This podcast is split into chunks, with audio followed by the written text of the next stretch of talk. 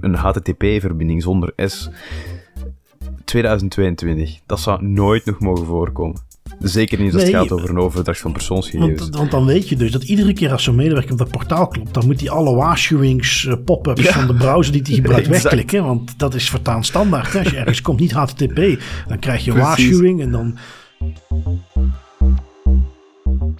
Hallo en welkom bij Das Privé, jouw wekelijkse privacy podcast. Iedere aflevering praten we hierbij over het reilen en zeilen in de wereld van privacy. Digitale spionage, boetes, datalekken, nieuwe technologie, privacy tools, oftewel alles dat er in een week gebeurt in privacyland. Ik ben Bart van Buiten en samen met de mogelijk iets minder scherpe Tim van Haren hebben wij het privacy nieuws van deze week gecureerd en eruit gehaald wat er echt toe doet. Uh, want uh, Tim, je hebt er een zwaar weekend op zitten, geloof ik, hè? Ja, ik heb er uh, toch wel een, een redelijk zwaar weekend op zitten, dus ik ben iets minder fris dan normaal gezien.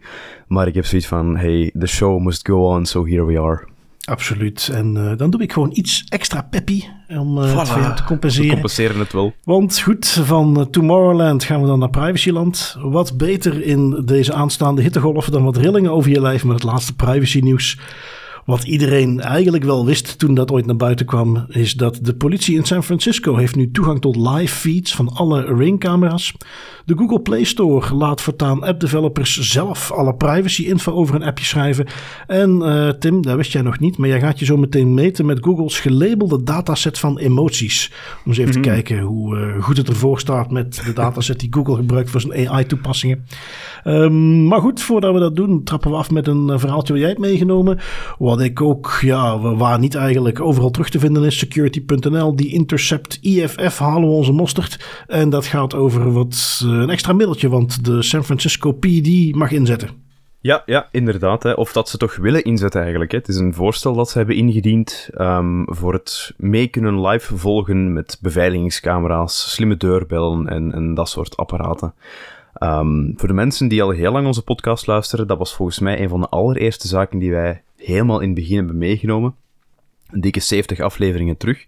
Uh, het nieuws dat de politie van San Francisco um, camerabeelden mag opvragen in bepaalde gevallen, als daar een, een gerechtvaardigde reden voor is, bij Ring, uh, bij andere fabrikanten van deurbelcamera's, om dan, dan toegang te krijgen tot die beelden. Um, en nu zijn ze dus nu een stapje verder gegaan. Ze hebben een voorstel ingediend waarin zij um, eigenlijk zeggen van, kijk, waar wij vandaag de dag mee werken, het alleen opvragen van historische beelden met betrekking tot een gemeld incident is niet genoeg. We willen eigenlijk ook meer proactief live gaan meekijken met camerabeelden en met slimme deurbellen. Um, dus het voorstel dat zij nu hebben ingediend, zou de politie de mogelijkheid geven om bepaalde beelden op te vragen waarvan ze denken dat die relevant zijn voor onderzoek. Er moet dus nog niks gemeld zijn. En daarnaast uh, hebben zij de mogelijkheid om beelden live te gaan bekijken, indien ze dat nodig achten. En ja, dat is, zoals je zelf al aangeeft, niet heel onverwacht, denk ik, want dat is altijd mondjesmaat dat dat binnenkomt. Eerst is het, we willen het enkel doen in het kader van gemelde incidenten, en nu gaan we proberen om het toch ook te doen in het kader van meer proactief policing.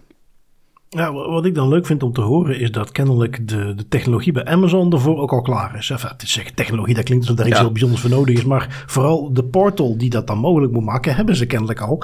En ja, wat dan de indruk wekt dat er op een bepaalde manier ook al gebruik van wordt gemaakt. Aan de andere kant, je zou ook kunnen zeggen, ja, hoe moeilijk is het? Ik bedoel, de gebruiker zelf, die heeft een appje waarmee hij in kan loggen. En uh, het enige waar ik dan benieuwd naar zou zijn, is hoe, dat, hoe ze dat praktisch hebben ingericht. Want dan moet de, uh, de politie moet dan een soort guard mode hebben. Dat was de naam die ze vroeger bij Uber gaven aan de, ja. de weergave die ze hadden, waarbij ze iedereen willekeurig die ze wilden, iedere gebruiker konden ze real-time volgen. En daar verraste de toenmalige C E O van Uber nog een journaliste mee die op bezoek kwam. En toen wist hij precies waar ze vandaan kwam, uh, welke route ze had genomen. Nou, omdat hij de guard mode had gebruikt om haar uh, te tracken.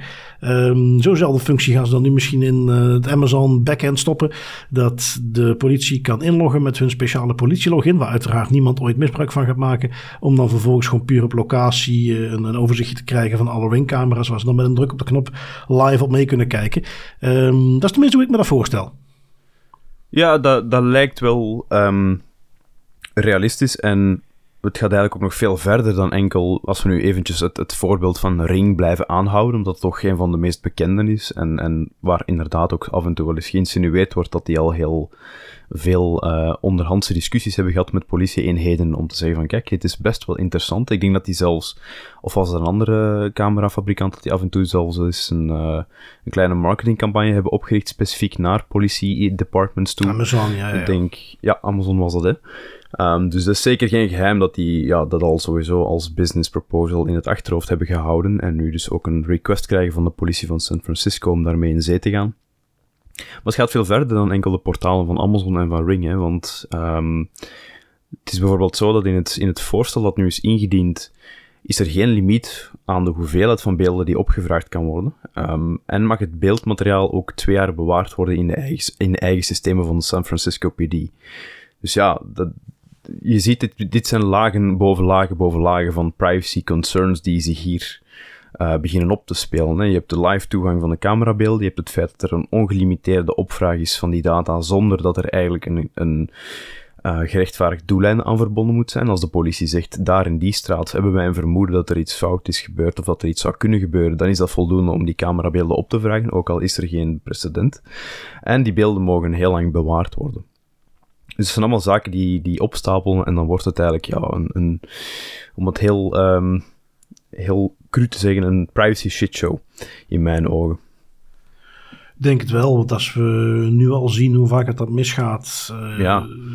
Kijk, idealiter uh, zet je dan zo'n portaal op, is er een rigoureuze logging uh, die steekproefsgewijs wordt doorgenomen, moeten uh, agenten die er gebruik van maken een reden ingeven waarom ze op dat moment een bepaalde feed willen bekijken, maar de praktijk is gewoon dat ze dat op de makkelijkste manier gaan implementeren en dat die toegang dan uh, gegeven wordt door een paar keer op een knop te duwen en dat daar helemaal geen controle op is. Ik, ik zou heel graag denken dat het anders gaat lopen, maar dat zal wel niet en dan is het natuurlijk wachten tot daar de eerste keer de gevallen van misbruik gemeld gaan worden. En ja, het is... Aan de ene kant zou je willen zeggen van nou, gelukkig is dat iets wat hier in Europa niet zo snel kan gebeuren. Maar tegelijkertijd denk ik dan eventjes naar het chatcontrol voorstel wat voor ligt. Waar we het al vaak genoeg over hebben gehad. Uh, waarbij het ook de bedoeling is om van iedereen alle gesprekken uh, bij te houden, te analyseren. Um, dus ja, goed, dat zit er ook niet zo heel ver vanaf. Het, het is goed, het gaat dan om, om tekstberichten op, op smartphones. Uh, dat is nog iets anders dan uh, meteen live toegang tot alle smartcamera's. Maar... Ja, misschien dat het ook iets is wat...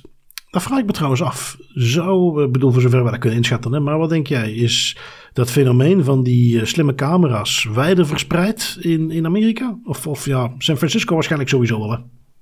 Uh, San Francisco zal het sowieso wel wijder verspreid zijn... dan, dan de gemiddelde uh, Belgische steden, laat ik het zo zeggen. Maar ik denk niet dat wij moeten onderdoen op dat vlak. Ik denk dat wij nee, misschien een paar jaar trager zijn dan de Amerikaanse markt, omdat daar ook e- vaak heel hard wordt ingespeeld. En dan eens dat dat echt begint te boomen op de Amerikaanse markt, gaat men dat ook naar de Europese markt te brengen en gaan wij daar ook gretig gebruik van maken. Ik zie dat ook vaak genoeg. Uh, mijn ouders thuis bijvoorbeeld hebben een Ring-camera. Heel veel van mijn vrienden hebben een Ring-camera. Of, of zelfs Google Nests. Ja, dat is verschrikkelijk. Zover heb ik ja, ze nog ja. niet gekregen om dat ding buiten te smijten. Oké, okay, oké. Okay. Maar ook iets gelijkaardig, want los van het feit dat inderdaad overal, zowel in Amerika als in Europa, ringcamera's gebruikt worden, iets dat ook gelijkaardig is, is en dat, je hebt het met de chatcontrol al mooi aangegeven, is die tendens om een bepaalde privacy-invasieve maatregel toe te gaan passen of te gaan introduceren onder een, een goede pretext, om ze dan achteraf nog, nog dieper en, en uh, slechter te maken. Hetzelfde met die San Francisco P D. Hè. In het begin was het, ja, we willen in het kader van gemelde incidenten kunnen gaan meekijken met bepaalde beelden die beschikbaar zijn. Dat zou ons werk veel gemakkelijker maken. In sommige gevallen zou je nog kunnen argumenteren dat dat een positief effect heeft op, op politieactiviteiten. Maar nu zegt, gaat men een, een stapje verder. Nu zegt men, oké, okay, we hebben nu de toegang in het kader van gemelde incidenten. Nu willen we ook live beelden gaan meekijken. En men, men wil altijd een stapje meer en een stapje meer. En het is nooit genoeg. En dat is hier ook het geval. Ja, ja, ja. Je zou bijna denken dat dat uh, biedt ruimte voor... Je hebt die razors overal, je hebt Occam's razor... en dan uh, tijd voor Das Privé's razor. Iedere technologie die onze persoonsgegevens gebruikt... en ons het leven makkelijker maakt... die wordt vroeg of laat ook gebruikt om onze privacy te schenden. Ja, ja, inderdaad, exact. Ja, dat, uh, dat is waar het een beetje op neerkomt. En uh, kijk, wat je dan uh, zou kunnen denken is dat uh, app-developers uh, voortaan dan een soort extra waarschuwing erbij moeten zetten als een appje in de store komt van let op. Uh, deze app kan ook gebruikt worden voor politiediensten om uw uh, toegang te krijgen tot uw gegevens. Mm. En ja, het is iets wat misschien binnenkort op die manier er ook op mag staan, want uh, de Google Play Store heeft een, een nieuwe policy invoegen. En uh, al een tijdje geleden was al aangekondigd dat in navolging een beetje van de App Store er nu ook privacy labels bij moeten komen. Uh, dus waar uh, developers aangeven wat er aan gegevens gebruikt wordt in de app, wat, waar, waar dat voor bedoeld is. Uh, nu, dat, dat, het idee was altijd dat dat in aanvulling zou komen op de app permissions. Dat is wat je op de Play Store altijd al ziet. Dat is dan welke toestemmingen gaat iets, een appje vragen voor jou op jouw toestel. En dan kon je op basis daarvan besluiten of je dat dan wel gepast vond en of je die app wilde installeren. Um, wat ik nog niet wist en wat nu dan blijkt, uh, toch in ieder geval in het artikeltje wat ik van Ars Technica had meegenomen, is dat het niet alleen in aanvulling gaat zijn erop, maar dat de app permissions gewoon gaan verdwijnen. Dus je ziet niet meer geverifieerd door Google zelf, omdat ze de app geautomatiseerd bekijken, welke toestemmingen gaat die app vragen. Je krijgt alleen maar wat de developer besloten heeft om jou te vertellen. En wat voor de rest ook niet door Google geverifieerd wordt. En dat is wat er dan nu als privacy labels in de App Store terecht gaat komen. Of in de Google Play Store terecht gaat komen. Um, niet meteen een verbetering, denk ik dan. Uh, nee, ik heb daar ook redelijk wat bedenkingen bij. Voor Google is het natuurlijk gemakkelijk, want Google kan nu zijn handen gewoon van het vuur houden en zeggen van kijk jongens, uh, wat er ook gebeurt, het is niet meer onze verantwoordelijkheid. Wij leggen dat gewoon via een of andere tekst in een policy op aan onze develop of aan de developers dat zij het maar moeten regelen. Dus vanuit Google zijn perspectief snap ik dat volledig, maar ja, dit is, dit, ik denk dat, dat de situatie aanzienlijk gaat verslechteren in plaats van dat het verbetert. Want ik denk dat heel veel ja. app-developers gewoon geen zin of geen expertise hebben om dat op de juiste manier te omschrijven. Nee, en, en dan dacht ik eigenlijk van, nou ja goed, uh, Apple doet dat toch al een tijdje met die, met die labels. Uh, ik zal eens even gaan kijken of ik kan zien hoe zij daar dan mee omgaan. En toch een beetje tot mijn verbazing blijkt dat zij daar eigenlijk gewoon hetzelfde doen. Dus dat die, je hebt dan van die, die, die dingetjes op de App Store, hè, data linked to you, data not linked to you, analytics. En dan moet dan aangegeven worden welke van die dingen ze gebruiken. Uh, mm-hmm. Maar daar staat in de toelichting, uh, als je natuurlijk even doorklikt, uh, staat daar vervolgens ook gewoon bij, uh, this information has not been verified by Apple. Dus ook maar gewoon okay. Wat de developer er zelf uh, voor ingeeft. Ergens zit er wel een soort controle op, want ik moet even terugdenken aan iets waar ik laatst tegenaan liep uh, bij een klant, die ook een appje gemaakt hadden. Uh, en daar ging Apple even bepalen hoe de wet geïnterpreteerd moest worden, want daar was een, een functie die wij voorzien hadden, of wij, de maker uh, van de app die ze voorzien hadden, uh, waar ik ook mee naar had gekeken. En daar zat een bepaalde verwerking van gegevens in die op basis van gerechtvaardigd belang mocht plaatsvinden. Nou, daar hadden wij netjes, mm-hmm. zoals het hoort, een analyse van gedaan. Waarom kan dat? Waarom moeten we hier geen toestemming vragen? Uh, intern met mij ook afgestemd of we dat zo konden doen. En ja, oké, okay, inderdaad, we gaan dat zo doen, dus we stoppen dat erin. We zijn netjes transparant over wat we doen. Nou, is uh, afgekeurd bij het goedkeuringsproces door Apple. Want Apple zegt, nee, daar moet je toestemming voor vragen. Zeg maar, nee, ja, kijk, rechtvaardig belang. We hebben dat hier zo en zo. Nee, nee, moet je toestemming voor vragen. Dus daar uh, besluit Apple gewoon eventjes uh, hoe je dat moet doen. En als je dat, en wat krijg je dan, natuurlijk, is dat uh, ze dan maar zeggen, oh ja, oké, okay, goed. Dan zetten we er wel in dat we toestemming vragen. Of dan halen we wel weg dat we dat doen. Um, want ja, dit ding moet gewoon in de App Store komen. En wij hebben hier echt wel goed over nagedacht. Uh, maar kennelijk als het op die manier gaat. Ik pak nu natuurlijk een voorbeeldje eruit waarbij ik weet dat daar heel goed naar gekeken is. Dat we daar met het mm. privacy team over hebben samengezeten. En, en hebben gekeken wat wel en niet kan.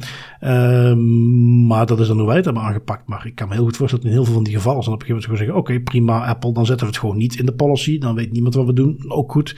Uh, want dat is dan hoe ze dan wel controleren. Als je er transparant alles in zet, dan gaan ze het doorspitten. Als je het er gewoon niet in zet, dan verifiëren ze het op geen enkele manier en dan komt het er gewoon doorheen. Ja, dat heeft een, dat heeft een averechts effect. En ik ben eigenlijk ook, ik ben um, eventjes, als we een zijsprongetje kunnen maken, eigenlijk heel geïnteresseerd in uw mening hierover. Vind jij het correct dat Apple hier een klein beetje de, de uh, gatekeeper speelt op het vlak van privacy? Als het, als het gaat over inderdaad het gebruiken van een gerechtvaardigd belang of van een andere rechtsgrond en dat soort zaken. Want zij zeggen eigenlijk gewoon, ja, wat dat jij doet als bedrijf, dat kan niet. Dat is raar. Ik vind dat een beetje vreemd. Ja, was het maar dat zij gatekeeper waren en daar echt hun eigen analyse op loslieten. En, en, en daarom besloten, uit ethische overwegingen vinden wij dat je voor deze en deze dingen altijd toestemming moet vragen. Maar dat was niet zo. Je merkte aan alles dat dit nee. gewoon ergens een uh, achterin de marketplace, de mensen die moeten goedkeuren, die had gewoon een checklistje. Was mm-hmm. voor de rest, dus als het Apple betaamt, kon je niet over discussiëren. Die had gewoon staan, nee, als ik dit zie staan, dan moet er altijd toestemming zijn. Um, en ik denk dat het effect eerder averechts is dat mensen daar dan omheen gaan uh, en dus maar niet ja, mee gaan precies. melden. Um, want hier hadden we gewoon een situatie waarvan wij honderd procent zeker weten, uh, op zijn minst uh, is hier ruimte om het op basis van gerechtvaardigd belang te doen. En kan Apple daar zelf niet zomaar zonder enige context even beslissen dat dat niet kan. Um, dus nee, ja, nee, wat dat specifieke voorbeeld betreft vind ik het niet goed dat Apple even de gatekeeper speelt, want uh, ze missen volledig de context. Um, en ja, dat uh, brengt ons heel naadloos bij uh, hetgene wat ik uh, volgens aan jou voor wil leggen, Tim. uh, waarbij context heel belangrijk is. Um, want, wat heb ik meegenomen? En jij gaat even proefkonijn spelen, dat is het leuke hieraan. Um, Google heeft een, een dataset vrijgegeven, de Go Emotions dataset. En wat hebben zij gedaan? En, en dat hebben ze kennelijk, gaven ze zelf aan, human labeled. Hè? Dus het idee was, dit is een dataset waar mensen de boel geverifieerd hebben. En Google biedt die aan, zodat jij die dataset kunt gebruiken in je A I-toepassing om emoties te herkennen. En hoe hebben ze dat gedaan? Ze hebben achtenvijftigduizend Reddit-comments hebben ze voorzien van een label. En dus ja, dat is waar met machine learning alles mee begint. Je hebt data. En afhankelijk van welk soort machine learning moet ik trouwens mee toegeven. Maar in dit geval gaat het dan om data die van tevoren gelabeld is. Die gebruik je om je algoritme te trainen. En dan kun je met wild gaan loslaten. Um, nou, dus uh, iemand heeft daar een onderzoekje naar gedaan. En uh, die kwamen tot de conclusie dat uh, uh, dertig procent van die labels uh, niet klopten. En, en niet een beetje niet klopten, maar echt grandioos verkeerd waren. Um, ja, het is natuurlijk Engelstalig, maar Tim, we gaan eventjes uh, kijken of jij een beter label erop kunt plakken. Uh, ik ben dus benieuwd naar emoties zoals uh, uh, vreugde, liefde, woede, irritatie of bedroefnis. Uh, dat soort basale dingen werden erop geplakt. Um, eventjes, ja goed, opnieuw, het zijn uh, Engelse dingen, maar ik denk dat ze ook voor ons duidelijk genoeg gaat zijn. Um, laten we deze even pakken. De volgende uitspraak. Let's fucking go! Wat uh, is dat volgens jou? Dat, dat lijkt me wel vreugde. Oké, okay, nou, volgens Google was dat woede. Ah, want ja, okay. Er zat fucking in. Dus dan moet het wel kwaad zijn, toch? um, even zien, wat hadden we nog? Uh, you almost blew my fucking mind there. Opnieuw, vreugde. Ja, nee, dat is irritatie. Oké, okay, deze. Uh, damn, girl. Liefde. Ja, nee, nee, weer verkeerd, Tim. Het is gewoon woede, volgens Google. Heel veel boze mensen op Reddit. Even zien, hebben we er hier nog eentje natuurlijk, een bekende. Hell yeah, my brother. Ja, vreugde uiteraard. Nee, nee, nee, irritatie, weer verkeerd. Even zien, wat hebben we nog? Heerlijk. Um, yay, cold McDonald's, my favorite. Ja, sarcasme eigenlijk, hè. Een beetje... Ja, ja, irritatie uh, toch. Frustraties, uh... irritaties, ja. Maar nee, volgens de dataset van Google is dat liefde. Oef. Ja, my favorite, hè. Um, these two are repulsive little kids. Ja, dat is, dat is frustratie, hè. Zelfs Wel, volgens eigenlijk. Google is dat approval. Approval? Approval, ja. Um, goed, zo zit er nog een heleboel in, maar je voelt ondertussen waar we heen gaan. Um, ja. We zijn al eventjes gaan kijken van ja, hoe kan dat nu? Want dit zijn toch eigenlijk, uh, uh, ja, dit is door mensen gelabeld. Um, blijkt, als enig verder onderzoek, blijkt dat Google twee kapitale fouten heeft gemaakt. Uh, het mm. eerste is dat de Reddit comments zonder enige context werden gepresenteerd aan degene die het moest labelen. Dus niks van het gesprek of wat dan ook erbij. Ja, dat is natuurlijk ook al een recept om uh, fouten te maken. Uh, en dat alle raters waren native English speakers from India. Um, ah, ja. Waarbij, okay. uh, goed, native English speakers uh, eventueel vatbaar voor discussie, maar in ieder geval uh, toch mensen die de Engelse taal machtig zouden moeten zijn. Maar je ziet dat heel veel van die dingen heel erg afhankelijk zijn van toch een beetje een um, kennis van de context of toch vooral van de cultuur. Um, wij kijken hier genoeg Amerikaanse films, dat veel van die dingen die ik liet vallen, ja, en wij kijken die ook in het Engels, hè, dat dat herkenbaar is, dat mm. je weet wat het over gaat. Moet niet vergeten, er zijn niet zo heel veel landen, uh, Scandinavië, Nederland, wij aan de Nederlandstalige kant die films niet nasynchroniseren. Hè? Die gewoon de oorspronkelijke soundtape eronder hebben met ondertitels. In, in heel veel van de landen om ons heen, ook in Europa, wordt dan allemaal nagesynchroniseerd. Dus mis je dat allemaal. En dan lijkt het me dus, uh, zeker in India, wat toch uh, met mijn zeer beperkte kennis van de, de Indiase cultuur, maar daar uh, weet ik dat Bollywood minstens zo groot is als Hollywood zelf, uh, nog een stukje groter zelfs, en dat dat gewoon hetgeen is waar men daarnaar kijkt. Dus dat veel van die culturele referenties die wij uh, meekrijgen, dat die, uh, dat die daar ook niet gekend zijn. En ja goed, dan krijg je dus een dataset die compleet verkeerd gelabeld is, die vervolgens op heel veel plekken gebruikt gaat worden om uh, van die mooie A I te doen, uh, die wij dan ook herkennen. We hebben het er al eens over gehad in de vorige afleveringen voor emotieherkenning die, uh, die toegepast wordt op basis van tekst die men dan analyseert. En ja, dan uh, verbaast het niemand dat uh, opnieuw onze A I-overlords voorlopig nog niet uh, in de sterren staan. Want uh, als dit het niveau is waar ze zich op gaan baseren als het om datasets gaat, is er nog wat ruimte voor verbetering. Ja, dat, dat is inderdaad wel het minste dat ik kan zeggen. Zolang dat zinnen als uh, Cold McDonald's my favorite gelabeld worden als liefdevol, dan uh, hoeven we ons nog niet te veel zorgen te maken om A I die ons gaat labelen. Dat is ook wel nee, een van nee, de nee. punten die... Um, ja, dat is dus eigenlijk dat is een supermooi praktisch voorbeeld van een van de punten van kritiek die heel vaak geuit wordt als het gaat over um, emotional detection door artificiële intelligentie. Dat is namelijk wat een computer, wat een, wat een model heel erg vaak mist, is net die context. En die context is net zo cruciaal als je een bepaalde emotie op de juiste manier wilt gaan labelen aan de ene kant, en op de andere manier ook wilt gaan plaatsen. Want gewoon het labelen van een emotie op zich, ja, dat is natuurlijk leuk, maar je wilt dat ook kunnen gaan plaatsen en er iets mee gaan doen. En dat is vaak een mm. uitdaging, omdat die context gewoon fout of helemaal verkeerd geïnterpreteerd wordt, of gewoon niet aanwezig is in uw, in uw dataset. Zoals ja, hier het geval. Nee, precies. Nee, en, en, en nogmaals, en dat is toch het probleem, want ze hebben er nog eentje die ik niet voorbij liet komen, maar die misschien nog één puntje interessant uh, laat zien. Um, was er eentje, uh, nog een stuk tekstje wat ze dan gebruikten. But my narrative, Orange Man caused this. En ja, dan moet je al echt wat van de cultuur kennen om te weten dat dat een typische yeah. Trump-stemmer is. Die dan verwijt naar de linkse stemmer. Dat ze alles verwijten aan de Orange Man, wat dan Trump is uiteraard. Ja, als je daar niet... In India krijgen ze dat niet helemaal mee en dat was dat verkeerd gelabeld. Uh, maar kun je je voorstellen als een A I ermee aan de slag moest gaan, dat, dat, dat, daar zit zoveel nuance in een paar van die woordjes. Uh, train ze er maar eens op dat het kan. En dus nee, ik denk dat we daar voorlopig echt nog niet, nog niet aan zitten. En ja goed, als men dan dus met dit soort datasets werkt. En natuurlijk de link met ons, uh, hoe meer en meer A I gebruikt gaat worden om onze gegevens te verwerken en daar geautomatiseerde beslissingen aan te koppelen, hoe belangrijker het wordt om af en toe eens goed aan te duiden hoe onbetrouwbaar dat eigenlijk nog is op dit moment. Ja. Um, gaan we door. Hebben we nog een TikTok-verhaaltje. Uh, je hebt hem meegenomen. TikTok voert voorlopig nog geen personalized ads in voor E U-users. Want dat was geloof ik iets wat ze wel van plan waren, hè? Ja, ja dat, dat TikTok-verhaaltje is eigenlijk redelijk snel geëindigd. En we zullen dan zien of het in de toekomst nog een vervolg krijgt of niet. Maar um, het is zo dat TikTok eigenlijk al een tijdje bezig was aan een nieuw privacybeleid. En aan een nieuwe manier om mensen um, automatisch te volgen. Eigenlijk gewoon te gaan tracken met het idee om personalized advertising te kunnen gaan aanbieden, ook op hun platform.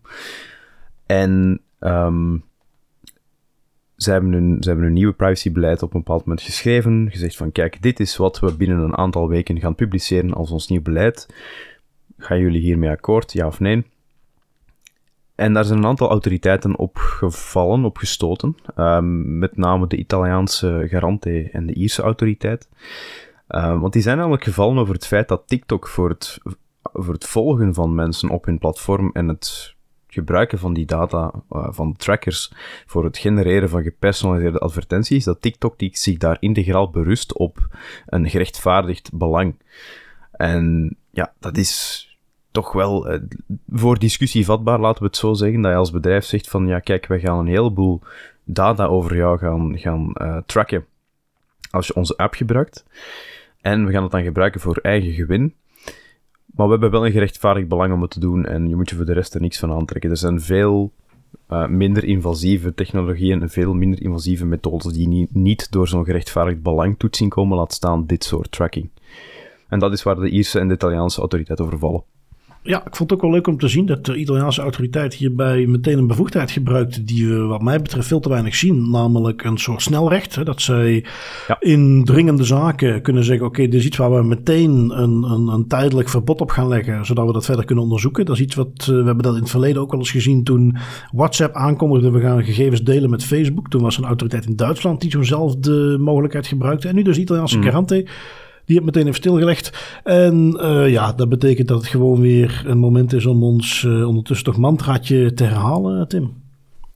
Thank God for G D P R. Nu goed, er is ruimte dat dat misschien ooit goed gaat komen, want in Amerika, die uh, Amerikaanse privacywetgeving, de federale privacywetgeving, we hebben hem al eens uh, aangehaald. Ik was wel sceptisch van, ja oké, okay, ze hebben die wel aangekondigd, maar nu moeten ze het nog uh, op het federaal niveau erdoor krijgen. De staten gaan daar, daar allemaal niet mee eens zijn. Maar het mm-hmm. lijkt er toch steeds meer van te komen dat de A D P P A, normaal gezien hebben ze wat leukere acroniemen in Amerika, maar goed, de A D P P A, de beoogde federale privacywetgeving, dat die er toch door gaat komen. Um, je ziet natuurlijk nu dat dat dus wat meer voet aan de grond krijgt en het wat serieuzer wordt, dat ook de klassieke Amerikaanse argumenten ineens weer boven water komen. Zo zijn er een aantal uh, senatoren en vertegenwoordigers van de staten die aangeven van ja, maar zo'n federale wetgeving die beperkt onze mogelijkheden en, en die verzwakt de wetgeving die we eigenlijk zelf al hebben. Het, uh, ja, goh, ergens een discussie die ons in België ook niet vreemd is natuurlijk. Um, maar als je dan hier in dit geval aantoonbaar gaat kijken van ja, waar hebben ze het dan over? Is er een, en daar link ik dan naar een, een, een column waar men eens gaan kijken van ja, wat zijn dan die dingen die de staten beperkt? En dat is eigenlijk niks. En als we even kijken naar de Californische wetgeving die ze nu hebben. De enige die in Amerika in de staten een beetje ertoe doet. Die, die nog een beetje uh, vlees aan de bot heeft. Um, er is eigenlijk niks wat er in die privacywet staat uh, wat zwakker is of minder goed is dan wat er in die Californische staat. Uh, sterker nog in, in Californië, want ik heb die ooit ook wel eens een keertje moeten bekijken. En je hebt daar sowieso pas last van als je meer dan vijfentwintig miljoen omzet hebt. Dus dat is al uh, natuurlijk geen klein bedrijfje. Mm-hmm. Uh, waar dat uh, de federale privacywetgeving die beperkingen niet kent. Die gaat voor alle bedrijven gelden. Um, beschermt kindergegevens veel beter. Je kunt als privépersoon, en dat is iets waar ze in Amerika heel erg tuk op zijn, zelf actie gaan voeren, een, een rechtszaak opstarten bij een, een schending. Uh, daar zitten bepaalde privacy by design verplichtingen in, die wij ook uit de G D P R heel goed kennen. Um, er is dus werkelijk, ik, ze hebben dat bekeken, er is werkelijk niets wat uh, die wet dan zou opleggen, wat dan de Californische versie zou verzwakken. Uh, het enige, en, en dan weet je ineens waar het verzet vandaan komt, wat er wel in staat in die federale privacywetgeving, is dat de staten zelf niets mogen doen om die wetgeving af te zwakken. En ja, dat is natuurlijk iets wat ah. in Merck er niet zomaar doorheen kan. Dan moet je altijd de mogelijkheid hebben als staat om daar wat dingen in aan te kunnen passen. Zoals we nog maar zeer recent hebben gezien uh, met het Supreme Court en alles wat daar speelt rond die abortuswetgeving. Um, dus ja, dat is... Uh, Ja, god, dat begint er toch echt op te lijken alsof er in Amerika wel degelijk is een, een privacywetgeving aankomt die uh, iets voorstelt en die federaal dus meteen in heel de Verenigde Staten geldt. Ja, ja, inderdaad. Misschien gaan we het binnenkort... Wacht, wat was het acroniem nu ook alweer? A D P P A. Uh, dan gaan we binnenkort niet meer thank God for G D P R zeggen, maar thank God for A D P P A. Ja. Toegegeven, rolt niet zo gemakkelijk van de tong. Zeker uh, als je nog een beetje een kater hebt. Dus dat is nog wel een working title. Maar uh, ja, het ziet er wel rooskleuriger uit dan, dan een paar jaar geleden. En het is ook... Um, iets dat me ook heel hard opvalt, in, als we kijken naar het nieuws dat we elke week meenemen, is dat de F T C ook wakker wordt. Uh, en daar zullen we het straks nog over hebben, in de rubriek van autoriteiten natuurlijk. En met de Federal Trade Commission, als het gaat over de handhaving van de privacywetgeving die er vandaag de dag al zijn... En dan ook die E D P B die er binnenkort zal zijn, hopelijk. Zie je wel dat die daar meer resources naartoe sturen of daar meer aandacht voor hebben en er echt langzaamaan toch op gang beginnen te komen? Want vroeger was het zo, als je één keer per jaar iets hoorde over de F T C die een uitspraak deed die interessant was over privacy, dan was het al veel. En nu zien we er toch meer en meer komen. Ja, en ook per staat zou men dan uh, op een bepaald niveau, nog niet bepaald of dat bepaalde aparte autoriteiten gaan worden, of dat dat gewoon onderdeel wordt van de bestaande uh, mogelijkheden die ze hebben. Maar in ieder geval dat er mm. ook echt wel per staat een, een ergens uh, autoriteit wordt neergelegd om uh, privacy overtredingen aan te gaan pakken. Iets wat nu ook niet gekend is in Amerika. Dus nee, daar uh, valt, uh, ja, de, daar bewegen ze aan de ene kant dus wat dichter toe naar de dingen die we in uh, Europa hebben met de G D P R. Uh, kijk dan naar de U K. Daar lijkt alsof ze langzaamaan steeds verder afbewegen van de principes die ze oorspronkelijk ja. toch vanuit de G D P R opgelegd hebben gekregen. Je hebt daar een mooi, een mooi voorbeeldje van meegenomen van uh, security punt n l uh, over de facial recognition tests die de Londense politie aan het uitvoeren is. Yes, klopt. Zij hebben eigenlijk um, eigen facial recognition algoritmes ontwikkeld. En dan op een bepaald moment gezegd van oké, okay, ja, we hebben dit nu in gecontroleerde omgevingen ontwikkeld. We willen nu eigenlijk ook gaan testen of dat onze algoritmes effectief goed werken of niet. En dat hebben ze vervolgens ook netjes gedaan. In um, Westminster specifiek was het, hebben zij een aantal camera's geplaatst met dan on-device processing voor het, het testen van de eigen algoritmes. En uiteraard was het een fantastisch succes en was er niets op aan te merken en zijn er zelfs drie mensen opgepakt ten gevolge van deze actie. En dat is een, inderdaad een mooi voorbeeldje van hoe het stelselmatig achteruit gaat op het vlak van privacy in, uh, in de U K. Meer en meer van dit soort technologieën worden gebruikt. Um, de politie is heel hard bezig met live facial recognition. In supermarkten en in andere winkels wordt er heel veel trials en testruns opgezet voor facial recognition of smart uh, processing. En dat is allemaal tof, hè, maar als je dan tegelijkertijd met een regering zit die eigenlijk de privacywetgeving die er vandaag de dag nog is afbrokkelt of wilt afbrokkelen, dan is dat wel iets om je zorgen over te maken. En ik denk dat we dit soort zaken in de toekomst veel meer gaan zien, dat um, ze eigenlijk iets meer de Amerikaanse kant op gaan. Ja, ja, ja. En um, ja, god, je, je ziet dan ook maar uh, waar we in Europa steeds meer merken dat men, als er nieuwe initiatieven voor wetgeving zijn, uh, vanuit de, de E D P S, de E D P B, al die uh, privacyorganen, steeds meer aandringt op van ja, we moeten eigenlijk het gebruik van gezichtsherkenning in de publieke ruimte gewoon helemaal aan banden gaan leggen. Uh, hmm. Zie je dat men dus net het kanaal over dat uh, steeds gretiger in wilt gaan zetten. En want dat is het grote verschil. Hè? In, in, in zelfs nog gewoon een supermarkt waar je daar zelf voor kunt kiezen. Uh, in, in, in een fitness. Misschien zelfs in een werkomgeving. Waar dan ook. Dat is, dat is geen publieke ruimte. Daar is een mogelijkheid om keuze ge, te laten. Maar het is vooral die publieke ruimte. Uh, gewoon ja. op straat.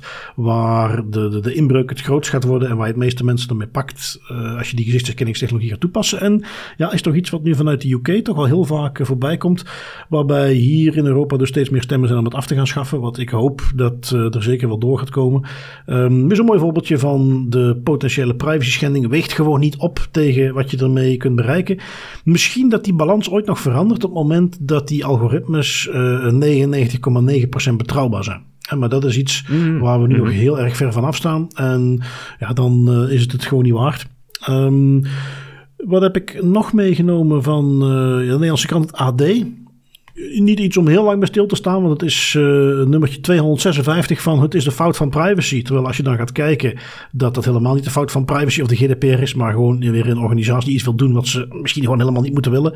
Uh, of moeten mogen in ieder geval. Uh, hier gaat het specifiek om zorgverzekeraars in Nederland. En dit is alweer... Vaak is het, als je zo'n artikeltje ziet, dan past dat in een wat breder P R-initiatief, waarmee ze het nieuws willen halen, waarmee ze druk willen zetten op de politiek, waarmee dan vervolgens de lobbyisten achter de schermen weer verder kunnen.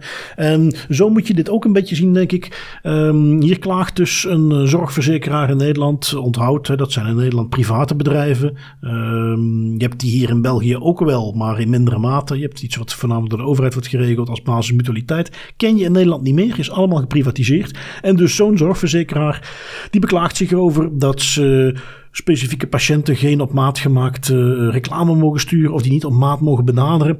Um, uiteraard komen ze dan weer met de context van uh, ja, we mogen een specifieke patiënt die in de rij staat voor een geplande operatie niet actief benaderen om te kijken of die ergens anders sneller terecht kan. Wat natuurlijk de netste en mooiste use cases. Um, op de achtergrond speelt er dan vervolgens mee, als we dat soort profielen toch hebben, ja, dan kunnen we daar ook gericht andere polissen op gaan aanbieden. Kunnen we die informatie gebruiken om mm-hmm. onze premieberekening aan te gaan passen. Um, ja, om dezelfde reden waarom jij misschien liever niet wilt vertellen aan je zorgverzekeraar dat je een pakje per dag rookt, uh, is het uh, de reden waarom men dat soort gegevens wilt afschermen van de zorgverzekeraar. Want, en dat is wat ik hier in het artikeltje dan weer niet terug zie komen, er is een perfecte manier om dat soort informatie wel degelijk bij de patiënt te krijgen, zonder dat de zorgverzekeraar daar uh, op eigen initiatief toegang moet krijgen tot medische gegevens. Je kunt dat via de huisartsen laten spelen die die informatie krijgen en die dan zelf op hun beurt kiezen aan wie ga ik dat doorsturen. Je kunt het verspreiden aan ziekenhuizen. Je kunt zelfs Desnoods, als je dan per se wilt, de patiënt op het moment dat ze zich aanmelden of als ze in jouw portaal zitten online, de keuze geven om van dit soort diensten gebruik te maken. Want dat is wat ik daar altijd mis in die discussie. Zij kunnen nog zo fantastisch gaan bedenken hoe geweldig het is voor de patiënt als ze allemaal gepersonaliseerde dienstaanbiedingen krijgen. Maar als het dan allemaal zo fantastisch is, laat dan gewoon de keuze bij de patiënt. Als het zo geweldig is, dan gaat die patiënt vanzelf zeggen, oh ja, doe maar, graag. En is dat niet zo, wat de reden ook mogen zijn, is het niet aan jou als zorgverzekeraar, zeker in deze context van gevoelige gegevens, om dan maar even te beslissen dat je dat soort gegevens maar gewoon moet hebben, omdat dat nuttig kan zijn. Ik denk, oh, het zij via de zorgverlener, het zij via de patiënt zelf, daar moet die beslissing liggen. Dus voor mij weer een klassiek voorbeeldje van iets waar dan G D P R of privacy de schuld van krijgt, maar waar de waarheid gewoon is dat de manier hoe ze het wil aanpakken gewoon überhaupt nooit moet kunnen. Ja, en de voorbeelden die jij aangeeft om het dan toch mogelijk te maken dat ze die data krijgen, ja, dat, dat kost gewoon, dat, dat, dat kost in hun ogen ook te veel moeite, denk ik dan, hè. Dus waarom, waarom zou je al die moeite steken in het netjes aanpakken en dan zorgen dat de juiste belangenafweging is gemaakt, als je ook gewoon kan wijzen met de beschuldigde vinger naar de, de G D P R-wetgeving en zeggen van, we mogen het niet doen, want de privacywetgeving is stout. Is, dat ligt ook aan de basis van heel veel discussies, hè, dat men dingen op poten zet, dat men dingen gaat opbouwen of vraagt om bepaalde data te krijgen om daar dan zaken mee te gaan doen. En dat men niet stilstaat bij, is, is dit nu eigenlijk wel iets dat we willen doen of niet? Is het nu iets dat de mensen waarover dat we die data gaan verwerken, of dat dat iets is dat zij willen? Want het wordt inderdaad, dat is volledig waar nou, wat hij zegt, hè? Dat wordt kijk, heel vaak gezegd. Ik denk dat het antwoord daarvoor heel duidelijk is. En dat is ook een beetje hoe je als, als privacy betrokkene professional D P O je bullshitmeter daarvoor kunt gebruiken. Op het moment ja. dat men, uh, als je alternatieven aangeeft, dus via, maar kijk, je kunt, als, het, als het gaat om het goed van de patiënt, nou, dat kun je het ook op die en die manier doen. En dan hoeven wij die data niet te verwerken. Iedereen blijft mm-hmm. toch. En als dat dan toch niet kan, ja, dan weet je, er zit iets anders achter. Dan is de echte reden niet, we willen de patiënt helpen. Dan is de echte reden van, ja, maar wij zien ook een verdienmodel om deze gegevens te mogen gebruiken. En dan komt de aap uit de mouw en dan weet je van, ah, oké. Okay. En, en dat is iets waar uh, ik zelf eigenlijk van denk, daar moet je gewoon een harde lijn trekken. Er zijn gewoon bepaalde soort gegevens waar we altijd van zouden moeten zeggen, goed, die worden gewoon niet aangewend voor commercieel gebruik. Punt. Klaar. Wat, wat, hoezeer je ook denkt dat iemand gepersonaliseerde aanpak wilt, of iemand geeft daar specifiek toestemming voor en oké, okay, dan zijn iemand zijn gegevens, die moet dat zelf weten, of je doet het gewoon niet, maar nooit iets wat daaromheen gaat. Uh, toch zeker niet als we het hebben over medische gegevens. Um, even zien, wat hebben we nog? Een artikeltje van R T L Nieuws um, over doxing. Misschien uh, doxing wat men strafbaar wil maken, maar misschien even beginnen bij het begin. Wat is doxing ook alweer? Wel, um, doxing is eigenlijk het opzettelijk verspreiden van iemands persoonsgegevens. Vaak zijn dat dan contactgegevens, adressen, namen, adressen van familieleden, met als doel om um, iemand schade te berokkenen, of iemand bang te maken, of, of te blackmailen, maar eigenlijk voor te zorgen dat door het publiceren van die gegevens, dat die persoon zich onveilig voelt, of dat die persoon uh, mogelijk wordt lastiggevallen door mensen die effectief wel verder gaan met die informatie en dingen gaan doen. Dat is altijd een klein beetje het doeleinde geweest van doxing. Um, en dat is re- een relatief nieuw begrip natuurlijk, doxing. Dus het is een, een product van het internet en van alle evoluties die we al hebben meegemaakt met deze technologie. En dit is nu iets dat ook in de wetgeving komt, dat het ongewenst verspreiden van die privégegevens met als doel om iemand effectief te gaan intimideren of te gaan, te, te gaan bang maken, dat dat eindelijk strafbaar wordt, dat daar een naam op wordt geplakt, dat je dan ook een, via een juridisch proces veel sneller kan gaan schakelen. Um, ik denk dat we dat vorig jaar al eens hebben meegenomen, dat er, in, dat er toen gesleuteld werd aan een wetsvoorstel en dat is nu vorige week naar de Tweede Kamer in Nederland gestuurd voor approval. En als je dan effectief nog aan doxing zou doen, dus iemand zijn of haar privégegevens lekken om die persoon te intimideren, uh, dan riskeer je een maximale straf van negenduizend euro of een gevangenisstraf van één jaar tijd. Is denk ik ook best wel relevant in de huidige context in Nederland, als je kijkt naar onder andere de, de boeren die daar redelijk boos zijn en die wel eens, uh, sommige politici komen lastigvallen aan hun adres. Dat op zich is al redelijk intimiderend, maar laat staan dat je privéadressen van gezinsleden van politici of zo zou gaan publiceren, gaat gaan doxen of van andere politici. Um, er moet maar één iemand zijn die verder gaat dan de gemiddelde persoon en effectief een actie onderneemt die je niemand toewenst. En dan, uh, ja, dan heb je het vlaggen. Hè. Dus ja, ik ben heel blij dat dat eigenlijk wordt besproken. Dus het is hier ook iets, want eigenlijk strikt genomen zou je kunnen zeggen van ja, dat soort gegevens verspreiden, daar hebben we, dat is in de context van de G D P R mag het ook al niet. Uh, ja. Want dan zit je onrechtmatig gegevens te verspreiden. Dat, uh, maar je ziet dat men hier dan, als het specifiek ook gebeurt met het doel om te intimideren, waarbij ik dan wel benieuwd ben in de praktijk hoe ze gaan onderbouwen dat dat het doel was. Hè, want dat is waar vaak bij dit soort wetgeving uh, dan de crux in zit. Uh, Oké, okay, mm-hmm. je hebt gepubliceerd, maar het verschil tussen dat gewoon publiceren en doxing is het feit dat er het doel van intimidatie achter zit. Maar goed, dat zullen ze dan wel uh, goed omschrijven in die wetgeving om dat mogelijk te maken. Um, doet me ook een beetje denken aan een soort gelijk wat, wat verdiepender uh, wetsvoorstel waarin men al aangaf uh, om uh, het vrijgeven van persoonsgegevens, maar dan meer in, in, in een seksuele context, wraakporno en zo, om dat uh, uh, strafbaar te gaan stellen.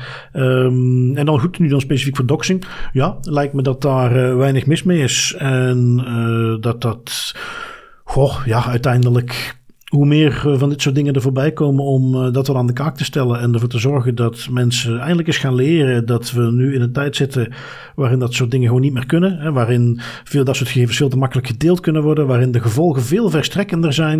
Um, ja, een beetje de sign of the times. Hè, als je terugdenkt aan, ja. goh, wat ja. zullen we zelfs maar zeggen, dertig jaar geleden. Als je dan, dan een, een, een zoekertje uit de krant of je zet op een of andere obscure website, zet je iemands adres neer. Ja, daar had eigenlijk bijna niemand last van. Maar nu, we hebben het inderdaad gezien bij die boerenprotesten waar het adres van de minister gedeeld werd en voor je het wist stonden er ineens twintig trekkers, tractoren voor de deur en stonden ze stampij te maken. En ja, dat da, da, da gaat ook een beetje in tegen uh, een normale maatschappij waar je een minister hebt die beleid moet kunnen maken zonder dat ze bang hoeft te zijn als ze vervolgens in haar eigen tijd bij haar thuis, waar haar gezin is, ook lastig gevallen wordt. Een beetje dezelfde manier dat je een advocaat die nu eenmaal de wet, de wet voorziet door iemand te verdedigen. Zelfs om iemand te verdedigen waarvan je misschien denkt van een verachtelijk persoon, maar ja goed, wij voorzien nu eenmaal in onze rechtsstaat dat iemand ook in die context altijd verdedigd moet worden en dat dus een advocaat zal op zich moeten nemen. Moet je die niet thuis op gaan zoeken? Wel, op dezelfde manier uh, zie ik dit soort wetgeving zeer nuttig om dat soort uh, uitwassen de kop in te duwen. Ja, dat is het. Het zijn de signs of the times. Dat, en ik vind dat heel positief dat zaken zoals doxing, maar ook wraakporno bijvoorbeeld, uh, andere varianten van het delen van, in, van informatie die eigenlijk niet voor iedereen bedoeld is, dat dat nu ook effectief in de wet wordt gezet. Want dat is, uh, dat is vaak een van de grote argumenten die wordt aangehaald als je het hebt over zo'n wetsvoorstellen, is dat het gaat het hele juridische proces om dit strafbaar te maken en om dit aan te pakken, um, aanzienlijk versnellen. Omdat het in de wet staat, omdat het een begrip is dat dan ook gekend moet zijn, dat ook de wet meeblijft met de, met de technologie en met de manier van werken. Ja, nee, heel goed. En um, even zien, wat hebben wij dan nog? Dan zitten we eigenlijk al bij ons stukje over de autoriteit. You will respect my authority! En ja, je hebt er eentje meegenomen, Tim, uh, andermaal van onze hoofdleverancier security punt n l, geloof ik. Uh, over een Brits ministerie dat uh, berispt is voor communicatie die via WhatsApp gebeurde. Uh, bekend als klassieke tool om gevoelige informatie uit te wisselen, maar niet heus uiteraard. Wat was er hier in dit geval aan de hand? Ja, het is, uh, het is, het is zo klassiek als maar kan eigenlijk, maar de Britse privacy-toezichthouder, de I C O... die heeft het, uh, het Britse ministerie van Volksgezondheid een, een reprimande, een, een berisping moeten geven, omdat ze erachter zijn gekomen dat er toch redelijk wat bewindslieden en functionarissen uh, tijdens de coronapandemie via hun, hun persoonlijke WhatsApp-accounts en, en privémail communiceerden over zaken die uh, professioneel gerelateerd waren. En daardoor ontstaat er natuurlijk, uh, wat de I C O zelf aangeeft, een, een zeer groot risico Um, over bepaalde informatie die vrijkomt of die verspreid wordt via platformen die eigenlijk daar niet voor bedoeld zijn, die daarvoor niet beveiligd zijn. Maar wat ik, de vraag die ik me toen wel stelde, is van ja, is dit, is dit de fout van de bewindslieden en functionarissen die tijdens de coronapandemie gewoon verder effectief hun job doen, dan maar via WhatsApp-accounts en privémail omdat zij geen, uh, geen ander platform hebben gekregen? Of is dit, als het een verlengde daarvan neemt van wat ik net zei, is het de fout van het ministerie van Volksgezondheid die eigenlijk hun, hun personeel onvoldoende heeft ondersteund tijdens ja, de, de remote working en digitalisering, laat ik het zo zeggen. Want het is gemakkelijk om met de vinger te wijzen naar functionarissen en bewindslieden die WhatsApp gebruiken, die privémail gebruiken.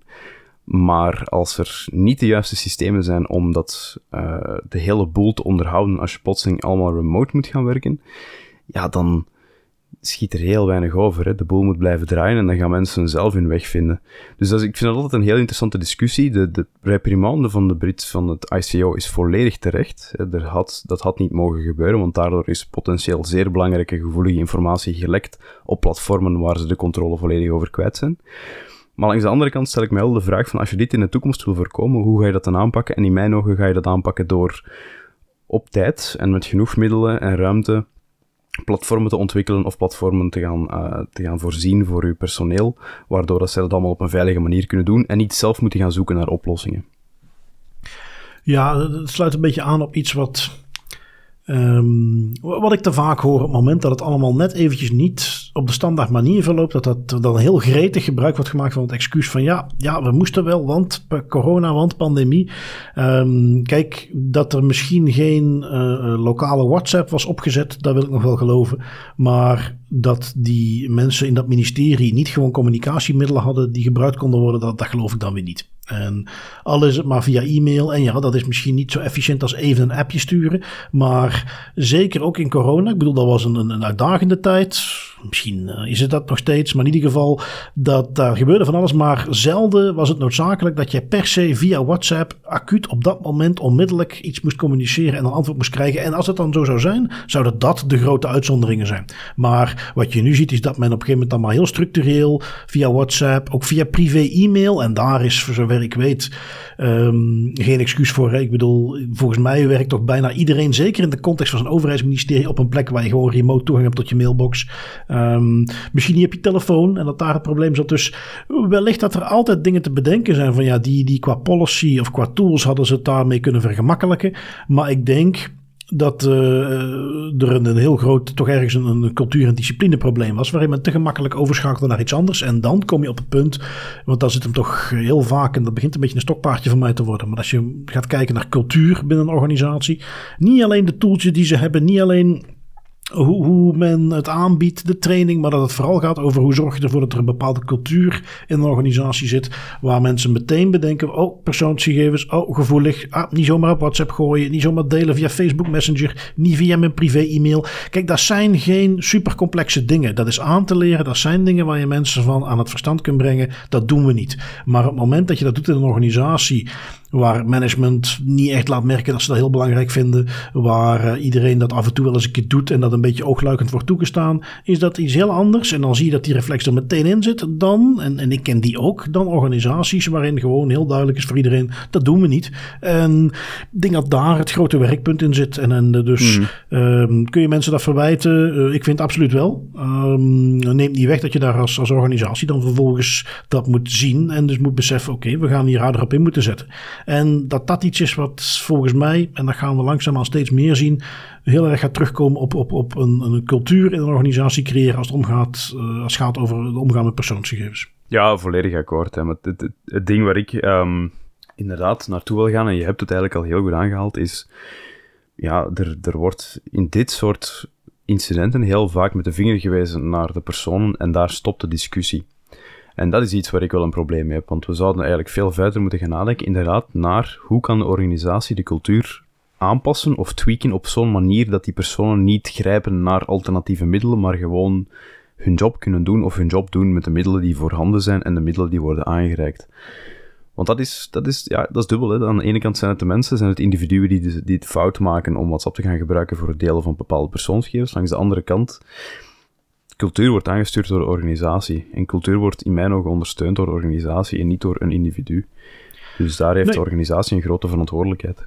Nee, nee, inderdaad, inderdaad. Um, uh, een beetje het idee van als de cultuur van een organisatie goed op orde is en er komt iemand binnen die daar meestal niet zo nauw meeneemt, die gaat heel snel ja. leren van oei, dat moet ik hier niet doen. Exact. Uh, terwijl exact. Als die cultuur al niet op orde is, dan kun je nog zoveel mensen hebben die daar op zich goed mee begaan. Dus op een gegeven moment slijt dat een beetje. En dat is, dat is denk ik ja. waar het, het zwaartepunt in zit. En dat brengt me een beetje op uh, het volgende voorbeeldje van de autoriteiten boetes dat we hebben meegenomen. Um, zeventigduizend euro boete voor een ziekenhuis.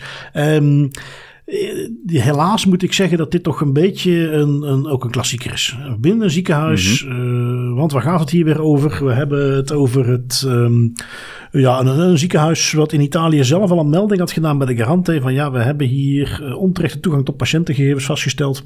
Um, twee personen die hebben, ja, die hadden onrechtmatig toegang gekregen tot de gegevens van patiënten.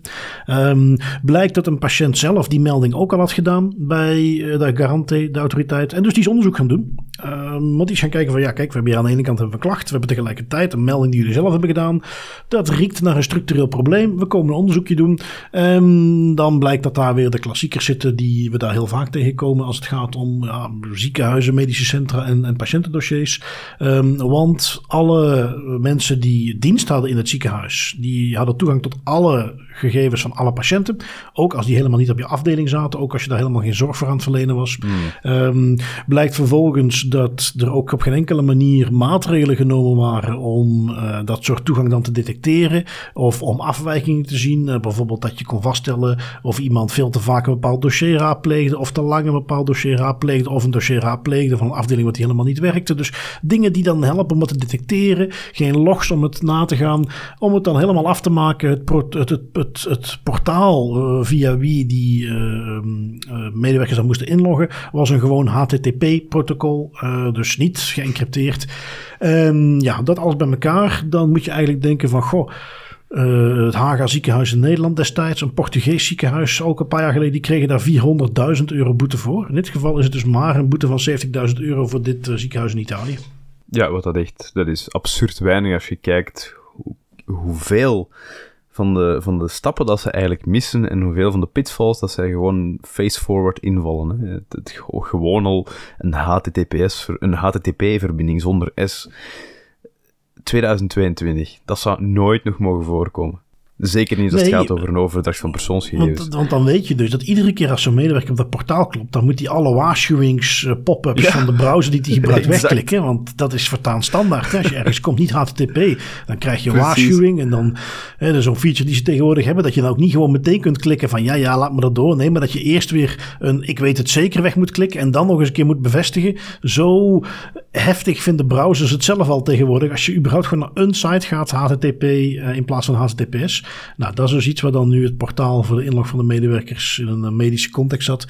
Dus ja, dat daar mm-hmm. iets op aan te merken viel, was wel duidelijk. Dus ja, in die context weliswaar een boete, zeventigduizend euro. Hier ook weer, zeker ook vaak in die medische context. Uh, ik bedoel, dat, dat zijn misschien wel uh, drie verpleegkundigen die je fulltime aan kunnen stellen, zonder van het geld, een jaar lang. Um, maar goed, uh, in die aan de andere kant een, een, een, een relatief lage boete. Um, Neem dan de F T C in Amerika. Als die eraan komt, dan uh, pakken ze meestal iets grondiger aan. Je hebt een voorbeeldje meegenomen van een actie van de F T C. Wat heeft die deze keer besloten om te gaan doen?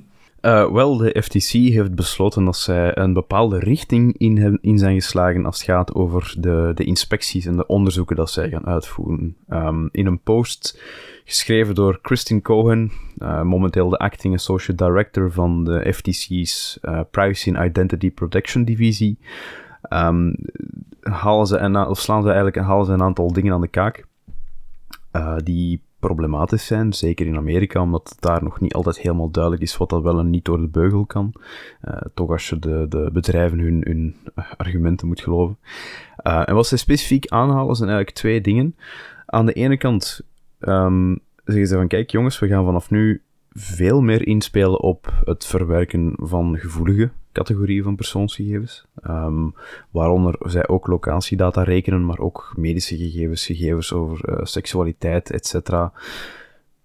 Hoogstwaarschijnlijk als reactie op het hele Roe versus Wade en dan de schokgolf aan uh, concerned citizens die plotseling beseften dat hun abortus tracking, of dat hun um, period tracking appers plotseling heel veel persoonsgegevens deelden met databrokers, dat dat eigenlijk een reactie was van de F T C van kijk, we gaan hier effectief ook wel op inspelen, want we zien dat dit echt een serieus probleem is geworden. Um, en aan de andere kant, en dat is vind ik ook een hele mooie, want dat is een klein beetje een pet peeve van mij, zij um, willen duidelijker het onderscheid maken tussen wat geanonimiseerde data inhoudt en wat gepseudonymiseerde data inhoudt. Wat hier in Europa langzaam maar zeker begint te komen, dat besef dat niet het gewoon is omdat je bepaalde data weghaalt, dat die dataset volledig anoniem is en dat je er van alles en nog wat mee kan doen. Um, maar dat ze eerder pseudoniem is. In Amerika is dat nog tien keer erger. Daar, als jij gewoon de voornaam weghaalt, bij wijze van spreken, zouden ze het zelfs durven klassificeren als anoniem. Ook al kan je gewoon nog heel veel mensen terugvinden in die dataset. Ja, ja, ze hebben daar zo'n mooi uh, eufemisme voor, hè? De-identified. De-identified, ja, inderdaad. En dan zie je heel vaak van die blogposts over privacygoeroes in Amerika terugkomen, die dan de drie proberen uit te leggen. Wat is anonimisering, wat is pseudonymisering en wat is de-identification? En ja, de, de, zoals je het al zegt, dat is eigenlijk gewoon een mooie verwoording voor iets dat eigenlijk heel weinig meerwaarde heeft. Ofwel is het anoniem, ofwel is het pseudoniem en al de rest. Dat, uh, dat doet er minder toe. Dus dat zijn eigenlijk de twee key points waar de F T C nu van zegt van wel, we zien dat dit een heel groot probleem aan het worden is. We zijn toch al aan het schakelen naar een positie waarin wij, de F T C, dan um, hoogstwaarschijnlijk de federale gegevensbeschermingsautoriteit zal worden van Amerika. We gaan dit onze belangrijkste agendapunten maken. Gevoelige persoonsgegevens en het al dan niet anonimiseren van data. Nou, lijken mij uh, zeer gepaste onderwerpen om zich op te focussen. En uh, ja, benieuwd hoeveel uh, tijd en ruimte ze daarvoor vrijmaken. Want zoals je inderdaad al aangeeft, de F T C heeft nog wel andere katjes te geeselen. Maar het mm. is toch iets wat ze duidelijk aangeven dat ze daar meer uh, focuspunt van gaan maken. Nu uh, wat dichter bij huis, want uh, de bekende slogan is altijd weer van toepassing. Geen Das Privé zonder A I P D. En ah. ook dit, uh, deze keer heeft de A I P D weer iets meegenomen. Of uh, ik heb iets meegenomen wat zij hebben uitgeschreven. Um, um, ik, ik vond hem vooral leuk, tussen aanhalingstekens, omdat het maar eens een voorbeeldje was van hoe een, een ogenschijnlijk uh, klein foutje toch potentieel grote gevolgen kan hebben. En waarom het dus ook, als het maar gaat om een adreswijziging zoals hier, altijd zo belangrijk is om daar secuur mee om te gaan en om ook in dat soort gevallen uh, je systemen goed na te kijken. Want wat gebeurde hier? Een uh, energiebedrijf die uh, stuurde een uh, nieuw contract op. Er was een nieuw contract afgesloten. Als onderdeel van dat contract was ook een adreswijziging, uh, uiteraard. Um, maar dat was niet goed verwerkt en op de factuur die erbij hoorde stond het nieuwe adres, maar de verzending van het contract en de factuur was dan naar het oude adres. Um, waarom is dat dus in dit geval redelijk specifiek? Wel, op het oude adres woonde iemand waar een straatverbod tegen afgesloten was voor de persoon die ondertussen op het nieuwe adres woonde. Dus die twee, ja, was toch heel erg de bedoeling dat die niet bij elkaar in de buurt kwamen. Um, waar dus ook het adres, het, verhu- het nieuwe adres van de verhuisde persoon niet de bedoeling was dat laat terecht kwam. En dus die kreeg kant-en-klaar van het energiebedrijf een contractje en een factuurtje waar het nieuwe adres mooi prijkte oh. boven op de brief. Um, ja, een oepsje uh, wat hopelijk voor die persoon niet al te veel gevolgen had, maar wat dus ja, heel, uh, redelijk uh, slecht is. Um, geheel in stijl van de A I P D. Um, oorspronkelijk zou het een boete zijn die hoger uitkwam dan wat we net zagen met die medische overtreding in Italië. honderdduizend euro. Maar omdat ze netjes vrijwillig betaalden en toegaven dat het hun fout was, kregen ze een fikse korting en hebben ze uiteindelijk maar zestigduizend euro af moeten tikken. Um, maar goed, uh, heeft de A I P D uh, zich dus weer even kunnen laten gelden. En um, ja, goh, ik weet niet, misschien moeten we ondertussen maar eens een A I P D fanclub gaan oprichten of zo. Want uh, zo kostbaar als ze iedere keer weer iets voorzien. En toch ook, want dat, dat vind ik wel opvallend. Misschien is het omdat ze meer details meegeven in uitspraken of zo, maar er zitten altijd toch wat, wat interessante extraatjes en een extra context die ze meegeven in die uitspraken. En net zoals nu weer, dat er dan een straatverbod was. En het zijn wellicht ook allemaal dingen die ze mee moeten geven om aan te geven hoe ze tot een bepaalde boete komen. Um, want hier ook weer in die context, als je dan bedenkt, maar het, ja, het zal vaak natuurlijk ook met de omvang te maken hebben, het is maar één persoon, maar tegelijkertijd strooien ze met boetes naar hun platinum sponsor Vodafone, uh, als het om simswapping gaat, maar dan hier als uh, ten onrecht uh, bij iemand met een straatverbod het nieuwe adres wordt doorgestuurd, wat toch ook echt wel hele kwalijke gevolgen zou kunnen hebben, uh, is het maar zestigduizend euro. Maar goed, toch zestigduizend euro. Ja, dat is niet slecht en dat is... Um... Sowieso uh, A I P D merch I'm in. Als ik een t-shirt kan krijgen waarop staat geen Das Privé zonder A I P D, dat zou geweldig zijn. Zo met gouden letters ook, hè? Geheel in stijl van de A I P D. Maar um, het is waar wat je zegt, en, en dat was me inderdaad ook opgevallen, is de, de beschrijvingen van de boetes en de redenering van de A I P D is vaak veel gedetailleerder en ook vaak meer gericht op de impact voor de betrokkenen. Ook vaak omdat zij boetes uitschrijven of beslissingen maken die zich specifiek uh, afspelen in de context van één iemand die getroffen wordt. Zij richten zich heel vaak op, op individuen en hmm. uh, op, op, op enkelingen in plaats van ja. op hele grote datasets waar je misschien niet zo concreet in kan zijn. Ja, maar dat maakt het tegelijkertijd ook misschien wat, wat, wat relevanter. Dat, dat geeft je ook het ja. idee, ook als burger, als je dat al mooi voorbij hoort komen, van oké, okay, dit is iets waar ik zelf ook nog getroffen zou ja, kunnen worden. Dit, dit, dit heeft nut, in plaats van dat het gewoon weer het zoveelste grote bedrijf is wat uh, een gigantische boete krijgt uh, voor, voor een nieuwsbrief uitsturen naar honderdduizend mensen die niet hadden moeten krijgen. Dit is, dit is wat tastbaarder. Um, even zien, ten slotte hebben wij er nog eentje uit uh, Griekenland, als ik me niet vergis. Want daar heeft Clearview in navolging van, ja, volgens mij al drie andere Europese landen ook nog eens eventjes een boete gekregen. Ja, ja, inderdaad. Het is uh, een, een boete uit onverwachte hoek, moet ik toegeven. Ik had niet gedacht dat de vierde Clearview-boete, ondertussen al vier in de saga, dat die uit Griekenland, of uit Griekse hoek ging komen, maar effectief twintig miljoen euro van die Hellenic D P A um, voor, ja... de usual spiel, eigenlijk heel weinig nieuws in dit boetebesluit. Maar ik vond hem wel leuk om nog eens mee te nemen. Hetzelfde redenering die eigenlijk wordt aangehaald bij ook de garantie de Italiaanse autoriteit. En bij de, bij de knil de Franse autoriteit. Clearview A I mag je niet meer gebruiken in het land. En de gegevens die zij verwerkt hebben en die zij vergaard hebben van nu deze keer. Dus Griekse burgers, die moet ook verwijderd worden naast het betalen van de boete. Ik... En zo hoop ik dat we eigenlijk gewoon alle zesentwintig landen afgaan doorheen de tijd. Want dat zou, ik, dat zou ik wel bijzonder lollig vinden. Ja, dat begint ergens op te lijken. Hè? zesentwintig keer twintig ja. miljoen boete, dat is toch al uh, vijfhonderdtwintig miljoen.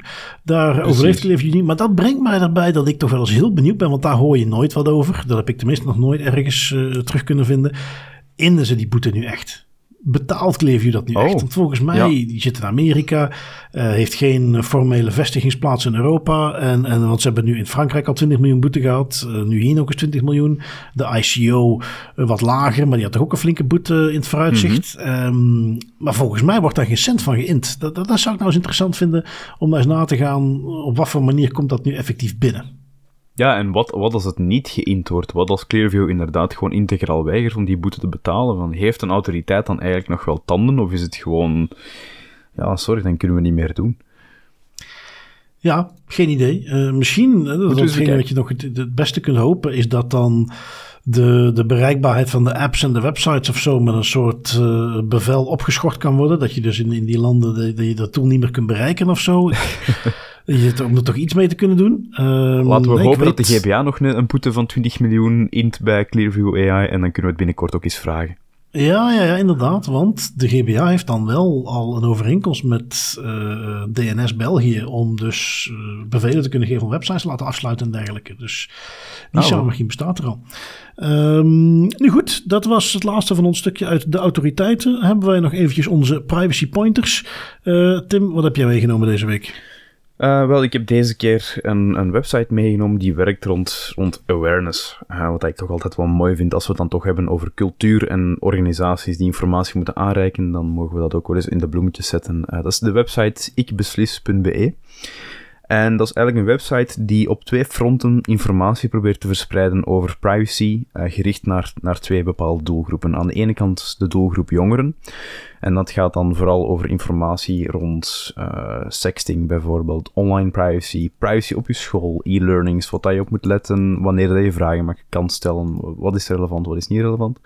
En langs de andere kant, um, privacy voor kinderen in de context van ouders en van leerkrachten op school.